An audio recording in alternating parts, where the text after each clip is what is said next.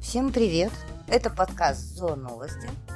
Сегодня у нас воскресенье 4 октября, и мы хотим рассказать вам о том, как жила наша планета и ее обитатели на прошлой неделе. Собственно, поскольку плохих новостей значительно больше, чем хороших, то можно сказать, как пережила наша планета с ее обитателями прошлую неделю. Прошлая неделя оказалась тяжелой. Наверное, для всех. И начнем мы с глобальных пожаров. Горела у нас Воронежская область. Площадь превысила 300 гектаров. Началось все как-то даже банально. По воле случая. Подул ветер, старое дерево упало, попало на линию электропередач. Получилось короткое замыкание, от маленькой искры загорелась сухая трава, а дальше понеслось. Площадь пожара в Лискинском районе выросла до 166 гектаров, в Павловском – до 100 гектаров. По Ольховскому району без изменений огонь локализован на 25 гектарах, идет тушение. Отмечается, что в регионе с огнем боролось более 500 пожарных. Эта информация была на 1 октября 2020 года, товарищи. Об успешной победе пожарных над пожарами в Воронежской области нам пока ничего не известно. По всей видимости, мы победили. По крайней мере, будем на это надеяться.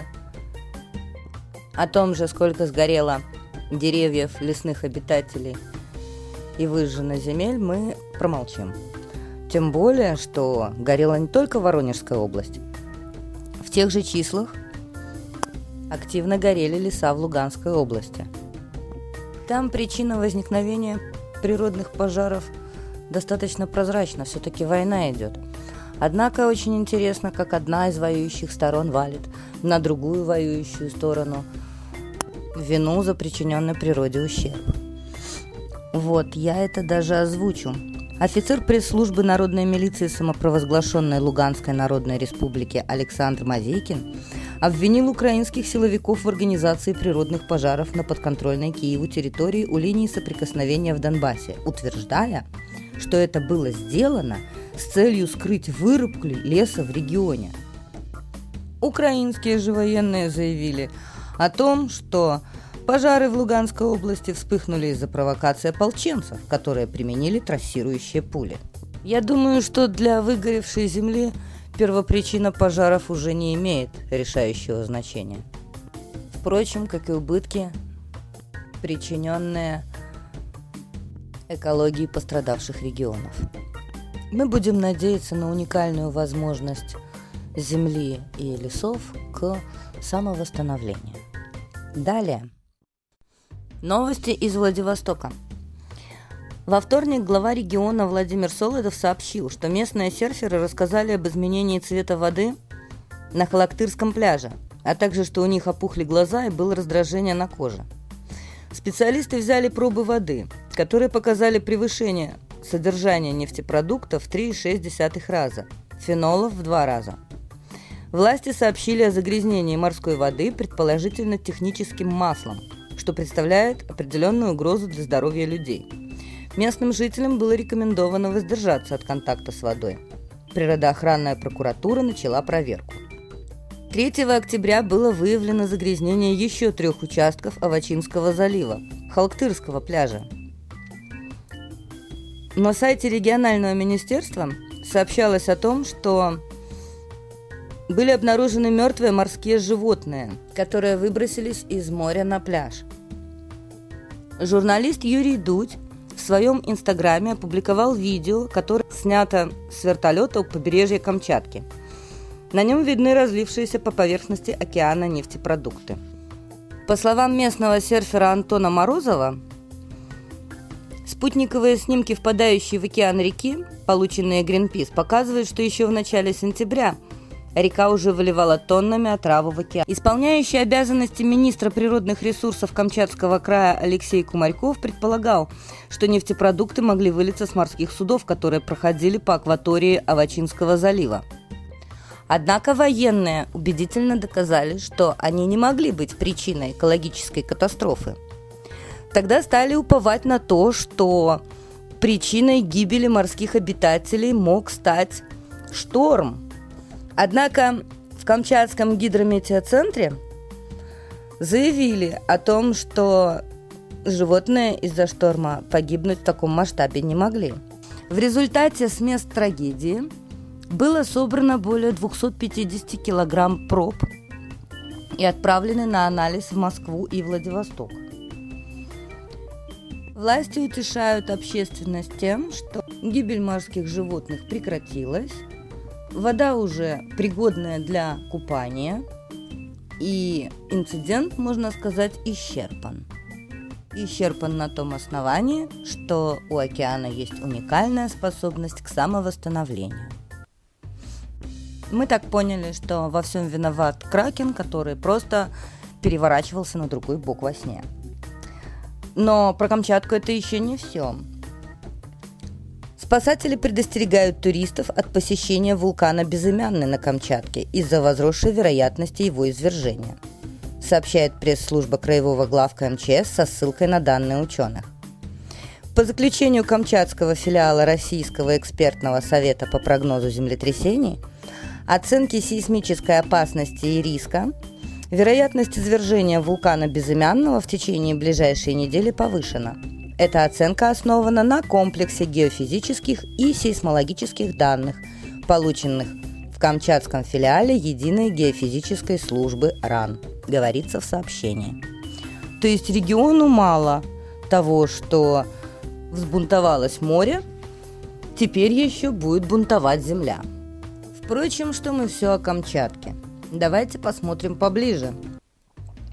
На прошлой неделе на реке Пина в открытом канале водовыпуска номер 21 ливневых сточных вод КУПП ЖКХ города Пинска был зарегистрирован мор рыбы. Но она, конечно, не выбрасывалась на берег, она просто дохла и всплывала пузом кверху. Чтобы разобраться в проблеме, была создана специальная комиссия, в которую вошли представители разных организаций. Для исследования были взяты необходимые пробы воды – уже тогда они показали низкое содержание кислорода. К слову, у нас э, в регионе, в глобальном смысле этого слова в регионе, э, мор рыбы наблюдается уже не впервые, и каждый раз говорят о том, что низкое содержание кислорода – но раньше говорили, что причина столь низкого содержания кислорода в воде связан с жарой, аномальным потеплением. Но сейчас, поскольку ни жары, ни потепления нету, то не исключается вопрос о возможном сбросе каких-либо загрязняющих веществ в ливневку, находящуюся на территории одного из предприятий, ведущую водовыпуск номер 21. Но, конечно, загрязняющих веществ выявлено не было. И более того, виновен оказался свободноплавающий папоротник, занесенный в Красную книгу под названием «Сальвиния плавающая». Посмотрите, как интересно. Мы не можем уничтожить плавающую сальвинию, потому что она в Красной книге – но от нее дохнет рыба. Сейчас, говорят специалисты, в пене наблюдается рост концентрации растворенного кислорода, и данная ситуация находится на контроле. Э, видимо, на контроле сальвинии плавающей. Впрочем, по аналогии с происшествиями на Камчатке, можно сказать одно. У воды есть уникальная способность к самовосстановлению. Не только у морской воды, у речной воды тоже.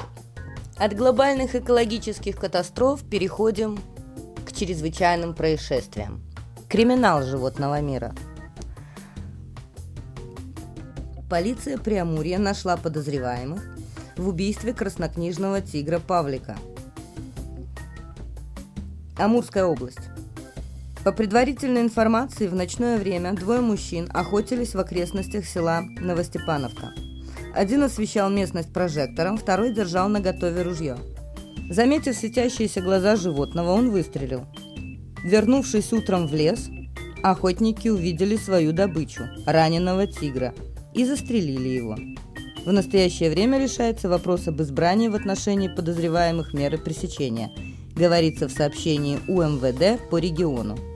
Мужчин подозревают в незаконной охоте и добыче особо ценного животного, занесенного в Красную книгу России – Мне вот интересно, после первого выстрела они испугались и убежали домой? Потом посидели, бухнули и решили все-таки вернуться и посмотреть, попали они или не попали? Потому что охота сама по себе выглядит, мягко говоря, странноватой. Да и эти браконьеры явно не собирались стрелять в амурского тигра, что, впрочем, их не оправдывает. Отделом дознания МО МВД России Свободнинский возбуждены уголовные дела по части 2 статьи 258 и части 1 статьи 258 УК РФ. Конечно, их накажут, но боюсь, что тигру Павлику это уже не поможет. А вот новость из Екатеринбурга порадовала своей показательностью к отношению к подобным персонажам. Тугулымский районный суд приговорил местного жителя к трем годам и шести месяцам исправительной колонии строгого режима за убийство двух котов. Об этом сообщила прокуратура Свердловской области. По версии следствия, в январе 2020 года Алексей Кромзин или Крамзин – Насмерть избил животных металлической кочергой. Мужчина был в состоянии алкогольного опьянения. Во время инцидента дома находилась его пожилая мать. Суде злоумышленник заявил, что убил котов, потому что они ему мешали. То есть нажрался чувак водяры. Его стало все раздражать. Как в том анекдоте. Ходит кот, да, и туп-туп, туп-туп, а тут башка разламывается. Может, недогон у него был. Наказание справедливое, потому что можете себе представить, что если бы не было в доме котов, вполне вероятно, что пострадавшей оказалась бы его пожилая мать. Кромзина признали виновным по статье УК РФ «Жестокое обращение с несколькими животными в целях причинения им боли и страданий из хулиганских побуждений, повлекшие их гибель». Еще одно преступление, косвенно связанное с животным миром, было – раскрыто на этой неделе, ну, точнее, уже на прошлой неделе, в Москве. Сама ситуация могла бы послужить конвой для написания рассказа, если бы мы знали подробности. Но подробности знают только местные персонажи, поэтому мы ограничимся только тем, что выложили официальные источники. А, на юго-востоке Москвы, на Второй Вольской улице, был убит руководитель приюта для бездомных животных. Причем там же, возле приюта. Сотрудники уголовного розыска в результате оперативно-розыскных мероприятий задержали подозреваемого в причинении ранений мужчине днем 1 октября на юго-востоке Москвы, от которых пострадавший скончался, говорится в сообщении столичного ГУ МВД. Старший помощник руководителя СК России по Москве Юлия Иванова сообщила, что у задержанного мужчины, которому 26 лет, при себе обнаружен нож, по которому следствием будет назначена судэкспертиза. Ну вообще, если у человека хватило ума и фантазии зарезать э, руководителя приюта для бездомных животных, то он вполне мог и таскать с собой этот нож. Может быть, он хотел зарезать еще одного руководителя какого-нибудь другого приюта для бездомных животных. У времена он равы, что здесь еще можно сказать? Отвлечемся от криминала и посмотрим, что происходит в животном мире без вмешательства людей. Стала известна причина таинственной смерти слонов в Зимбабве. Эксперты считают, что причиной смерти слонов в Зимбабвийском парке стало бактериальное заболевание, передает агентство Associated Press. Отмечается, что для установления точной причины будут проведены дополнительные тесты. В конце августа сообщалось, что власти Зимбабве начали расследование причины смерти 11 слонов – их туши были найдены в одном из парков страны – Пандамасуя. Изначально предполагалось, что причиной смерти могла быть сибирская язва. Как сообщил на заседании парламентского комитета глава управления парков и дикой природы Зимбабве Фултона, просто Фултона, по последним данным число умерших слонов достигло 34. Фултона отметил, что еще многие особи могут умереть в скором времени. Новость хорошая – это не сибирская язва и людям ничего не угрожает. Новость плохая – это то, что слоны будут продолжать погибать, если не принять никаких мер. Впрочем, как сообщается в той же новости, для популяции слонов в Зимбабве, ну их там очень много просто, это все равно, что капля в море. А что происходит с морями в наши дни, мы как бы уже говорили сегодня, они имеют способность к самовосстановлению. А теперь блок ковидных новостей. К сожалению, эта зараза не может не влиять на животный мир и, в частности, на норок.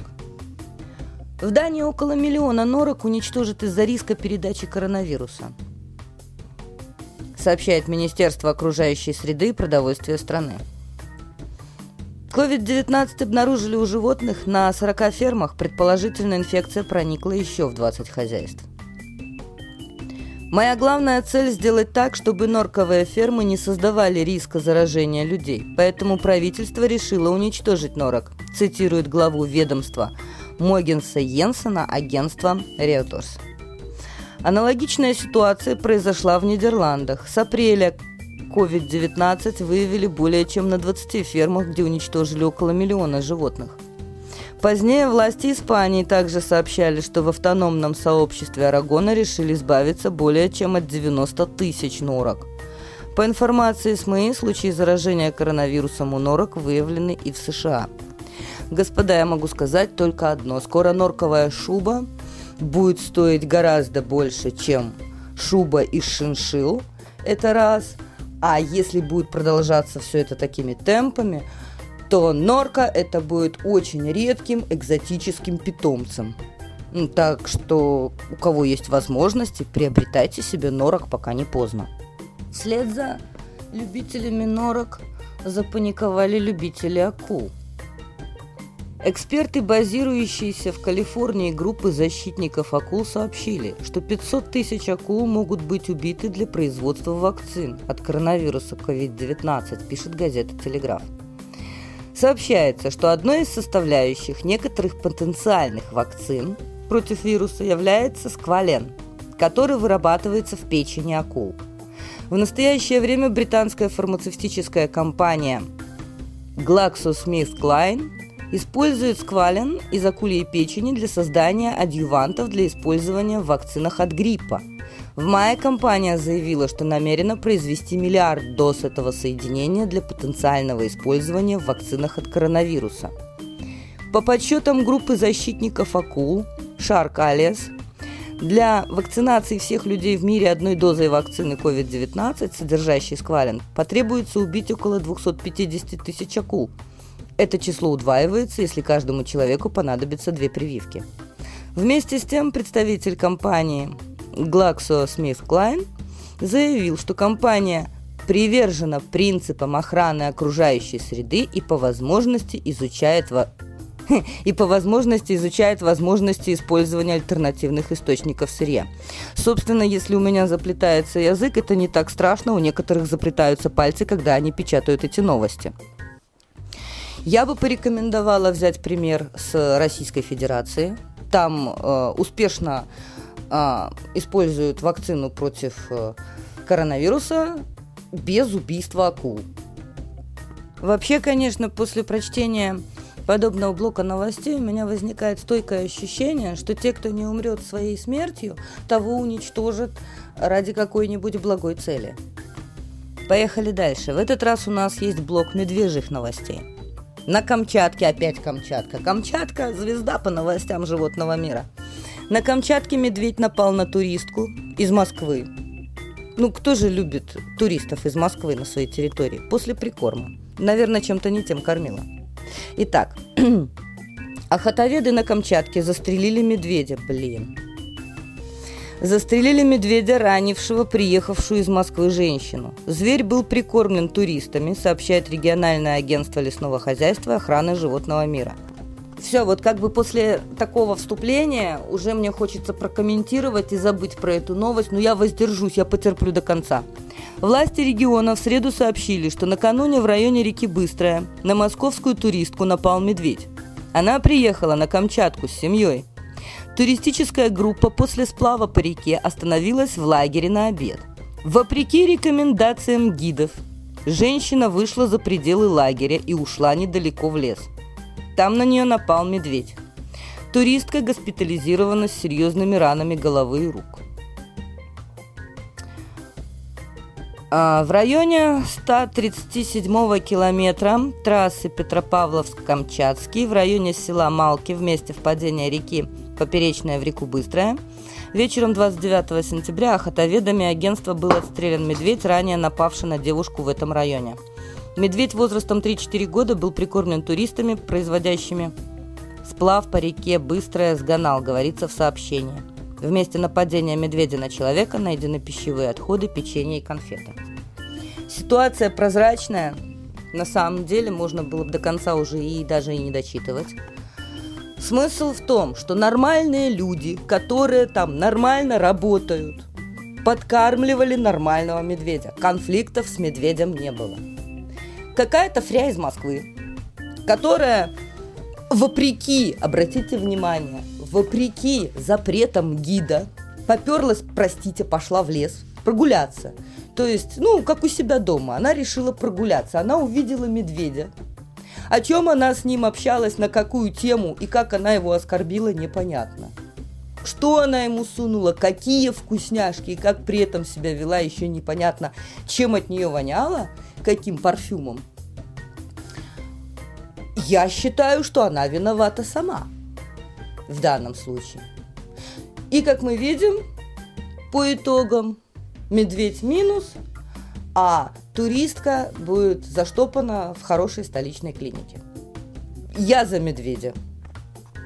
Вообще, как поклонник фильмов э, в жанре хоррор, я понимаю, что это не очень уместно, но тем не менее, я всегда злорадствовала, когда э, персонажи подобных кинофильмов – вопреки здравому смыслу, совершали безумные глупости. Но вот видите, в моих фильмах э, они были справедливо наказаны всевозможными маньяками, паранормальными силами и так далее. А здесь медведя застрелили. Видимо, жизнь немножко пожестче, чем фильм ужасов.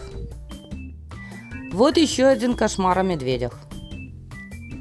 Сотрудники Министерства природы Башкирии выехали в лес – в Ишимбайском районе, где обнаружили истощенного медведя, запертого в клетке. Как сообщает агентство Башинформ, грибники случайно набрели на небольшую клетку с медведем недалеко от деревни Новоивановка. Животное сильно истощено и находится в стрессе. Волонтеры утверждают, что медведь живет там более 10 лет. Также есть информация, что в клетке держали еще одного медведя, но он недавно умер от голода – по словам женщины, которая нашла клетку, хозяйка заявляет, что медведя нечем кормить. То есть там еще и хозяйка есть. Его подкармливают тем, что привезут люди, волонтеры, по всей видимости. Полицейские, которым сообщили о произошедшем, говорят, что забрать медведя некуда, так как питомники и зоопарки переполнены. Вообще тупиковая ситуация получается.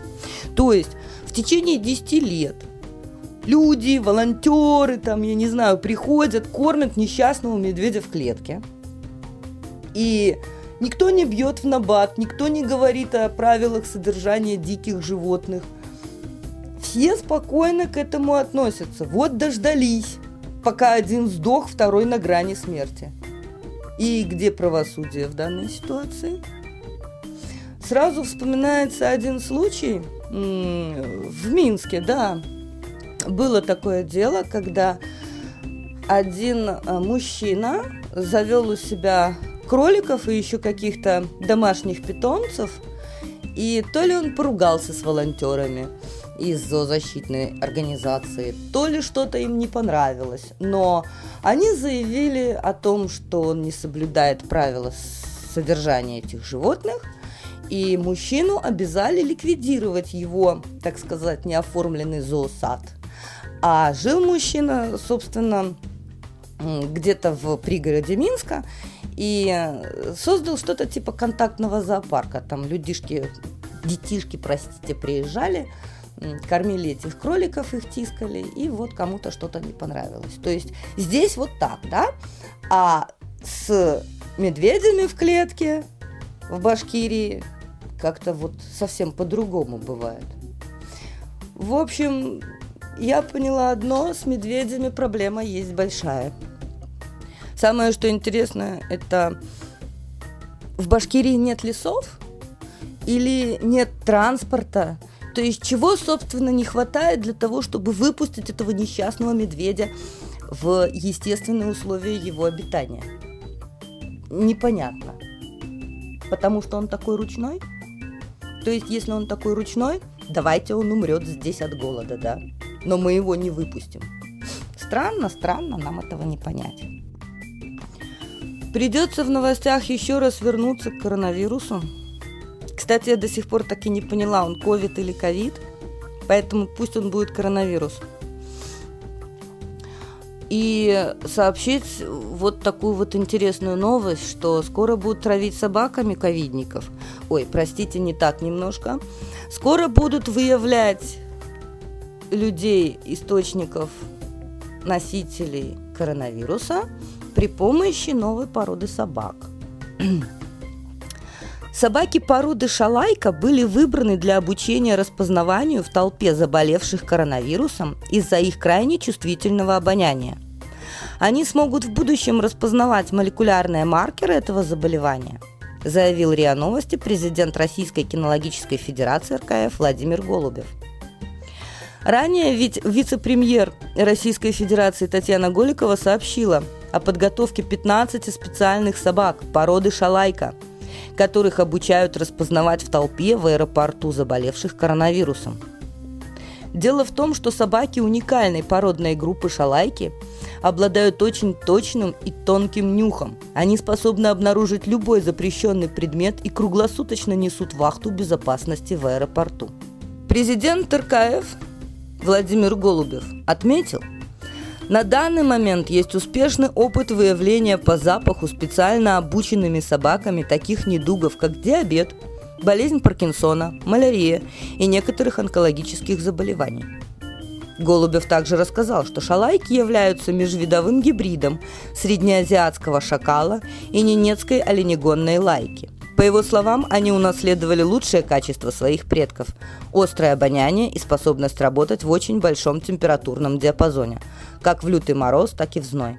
Кроме того, за счет небольших размеров и веса они могут комфортно передвигаться в ограниченных пространствах. Президент РКФ рассказал, что Федерация признала породную группу «Шалайка», подопечных отдела кинологического мониторинга аэрофлота в 2018 году – Шалайки ежедневно с кинологами выполняют осмотр самолетов, аэропорта и прилегающих территорий и уже зарекомендовали себя как безупречные помощники в обнаружении взрывных устройств и взрывчатых веществ. Я понимаю, что собаки всегда несли службу на благо человека. Я понимаю по поводу наркотиков, взрывчатых веществ и так далее. Но выявлять носителей вируса, это мне опять напоминает фильмы из жанра эпоха Z. Впрочем, куда нам до разработок Российской кинологической федерации? Мы можем прокомментировать только следующее, господа. Порода шалайка. Запомните, что она зарегистрирована в РКФ, она существует – и если у вас есть лишние несколько тысяч долларов, я предлагаю закупиться производителями и завести это чудо в нашу страну. Потому что выявлять ковидных или ковидных это будет актуально. Следующая новость у меня записана в рубрике «Юмор», но я так просмотрела ее по диагонали. Это либо черный юмор, либо не совсем юмор. О том, что Стая птиц не разминулась с самолетом. Не, не решили, к кому лететь. Ну правильно, навигаторы-то у каждого свои и не синхронизировались. В Нижневартовске самолет столкнулся с птицами при посадке. Новости из Екатеринбурга. Самолет авиакомпании «Аэрофлот» столкнулся со стаей птиц при посадке в аэропорту Нижневартовска. Обратный рейс в Москву задержан на сутки, сообщила во вторник пресс-служба Уральской транспортной прокуратуры. Э, причина задержки рейса – столкновение со стаей птиц при заходе, при заходе на посадку в аэропорту Нижневартовска. А, почему юмор? Потому что никто не пострадал из людей – то есть просто произошла задержка рейса. А, напоминаю, что подобные юморески могут закончиться немножко иначе, потому что если бы птичка попала в двигатель, как это уже произошло в прошлом году, то рейс мог бы отмениться, а не просто задержаться. И тогда бы это, наверное, было бы уже не совсем юмор, а это было бы уже трагедия.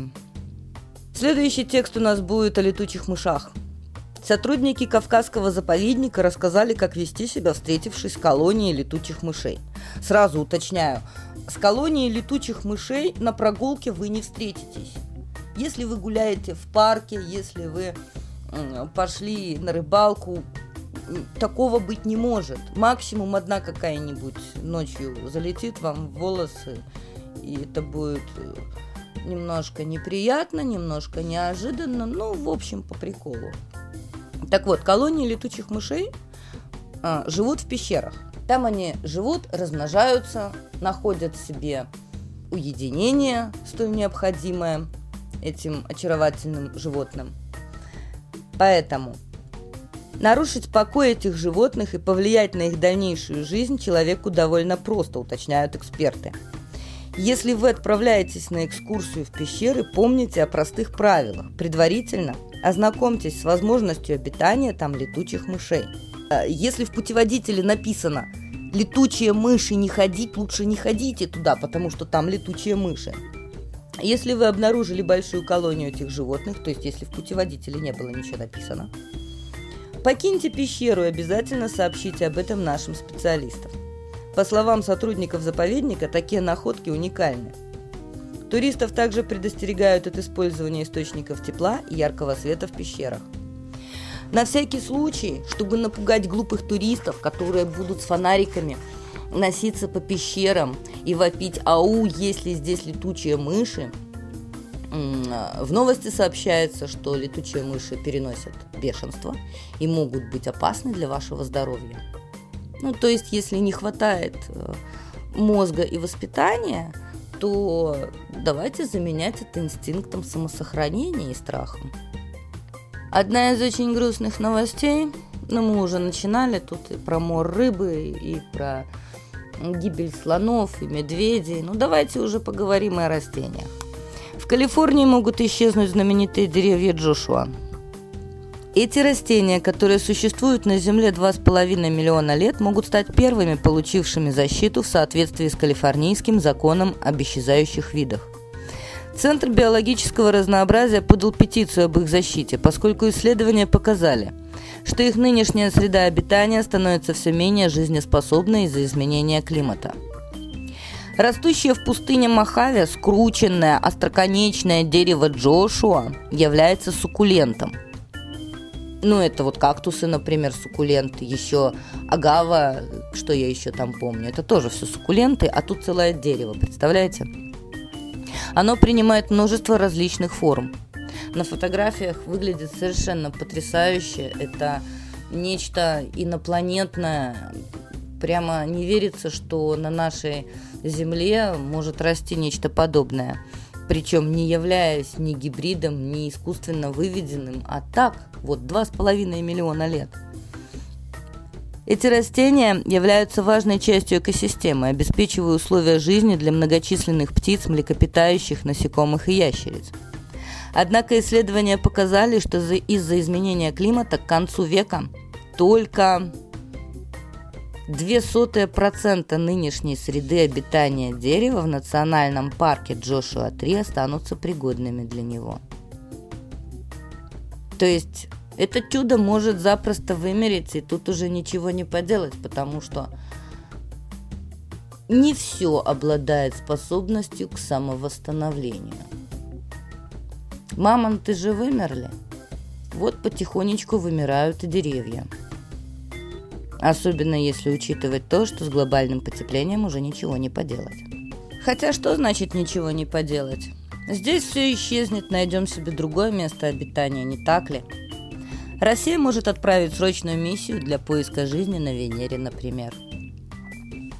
Да-да, это в новостях. С 2029 по 2034 год.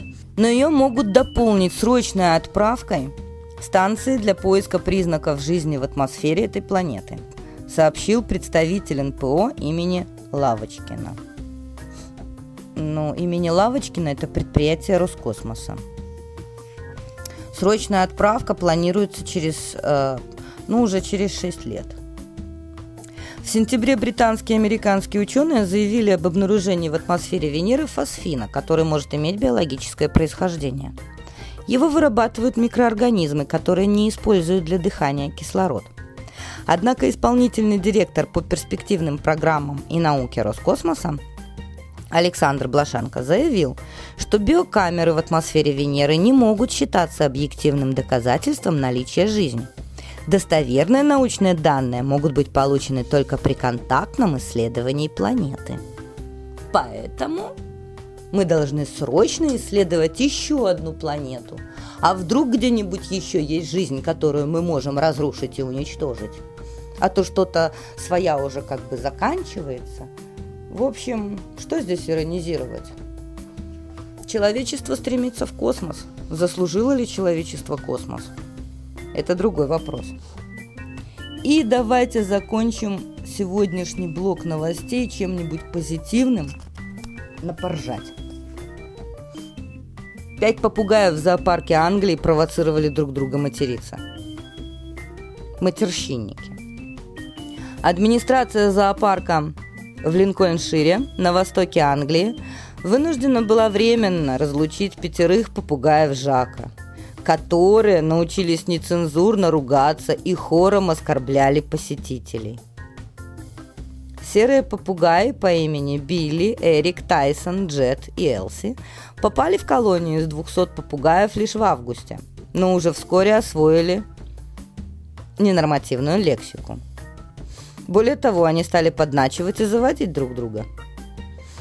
Нам не привыкать к сквернословящим попугаям, но чтобы сразу пятеро, это у нас впервые призвал, признался исполнительный директор зоопарка Стив Николс. По словам Николса, попугаи научились ругаться еще в карантине, где они и перезнакомились. Поначалу их ругань вызывала у нас смех, но потом они сами стали смеяться – и пошло. Один начинает ругаться, другие хохочут. Это заводит его еще больше. Потом эстафету перехватывает. Lincolnshire Life. Разумеется, птицы не стали оставлять вредные привычки и после карантина. И когда их выпустили в вольеры и представили публике, то уже через 20 минут смотрители сообщили Николсу, что попугаи кого-то грязно обругали. И понеслось. Причем самая отборная брань доставалась молодым девушкам. Ну, как обычно. Нашим посетителям все это кажется очень забавным, и у нас не было еще ни одной жалобы. Когда попугай посылает вас куда подальше, это в самом деле звучит очень смешно, признается директор. Но, понимаете, по выходным к нам приезжают детки, детские экскурсии, и с этим надо что-то делать. В результате было принято решение попугаев-матерщинников разлучить и подсадить к более вежливым собратьям Жака, которые научили бы их нормальному языку попугаев. После этого перевоспитанных попугаев переселили в разные концы зоопарка, чтобы они не провоцировали друг друга на глупости. И пока что над зоопарком не разносятся грязные ругательства.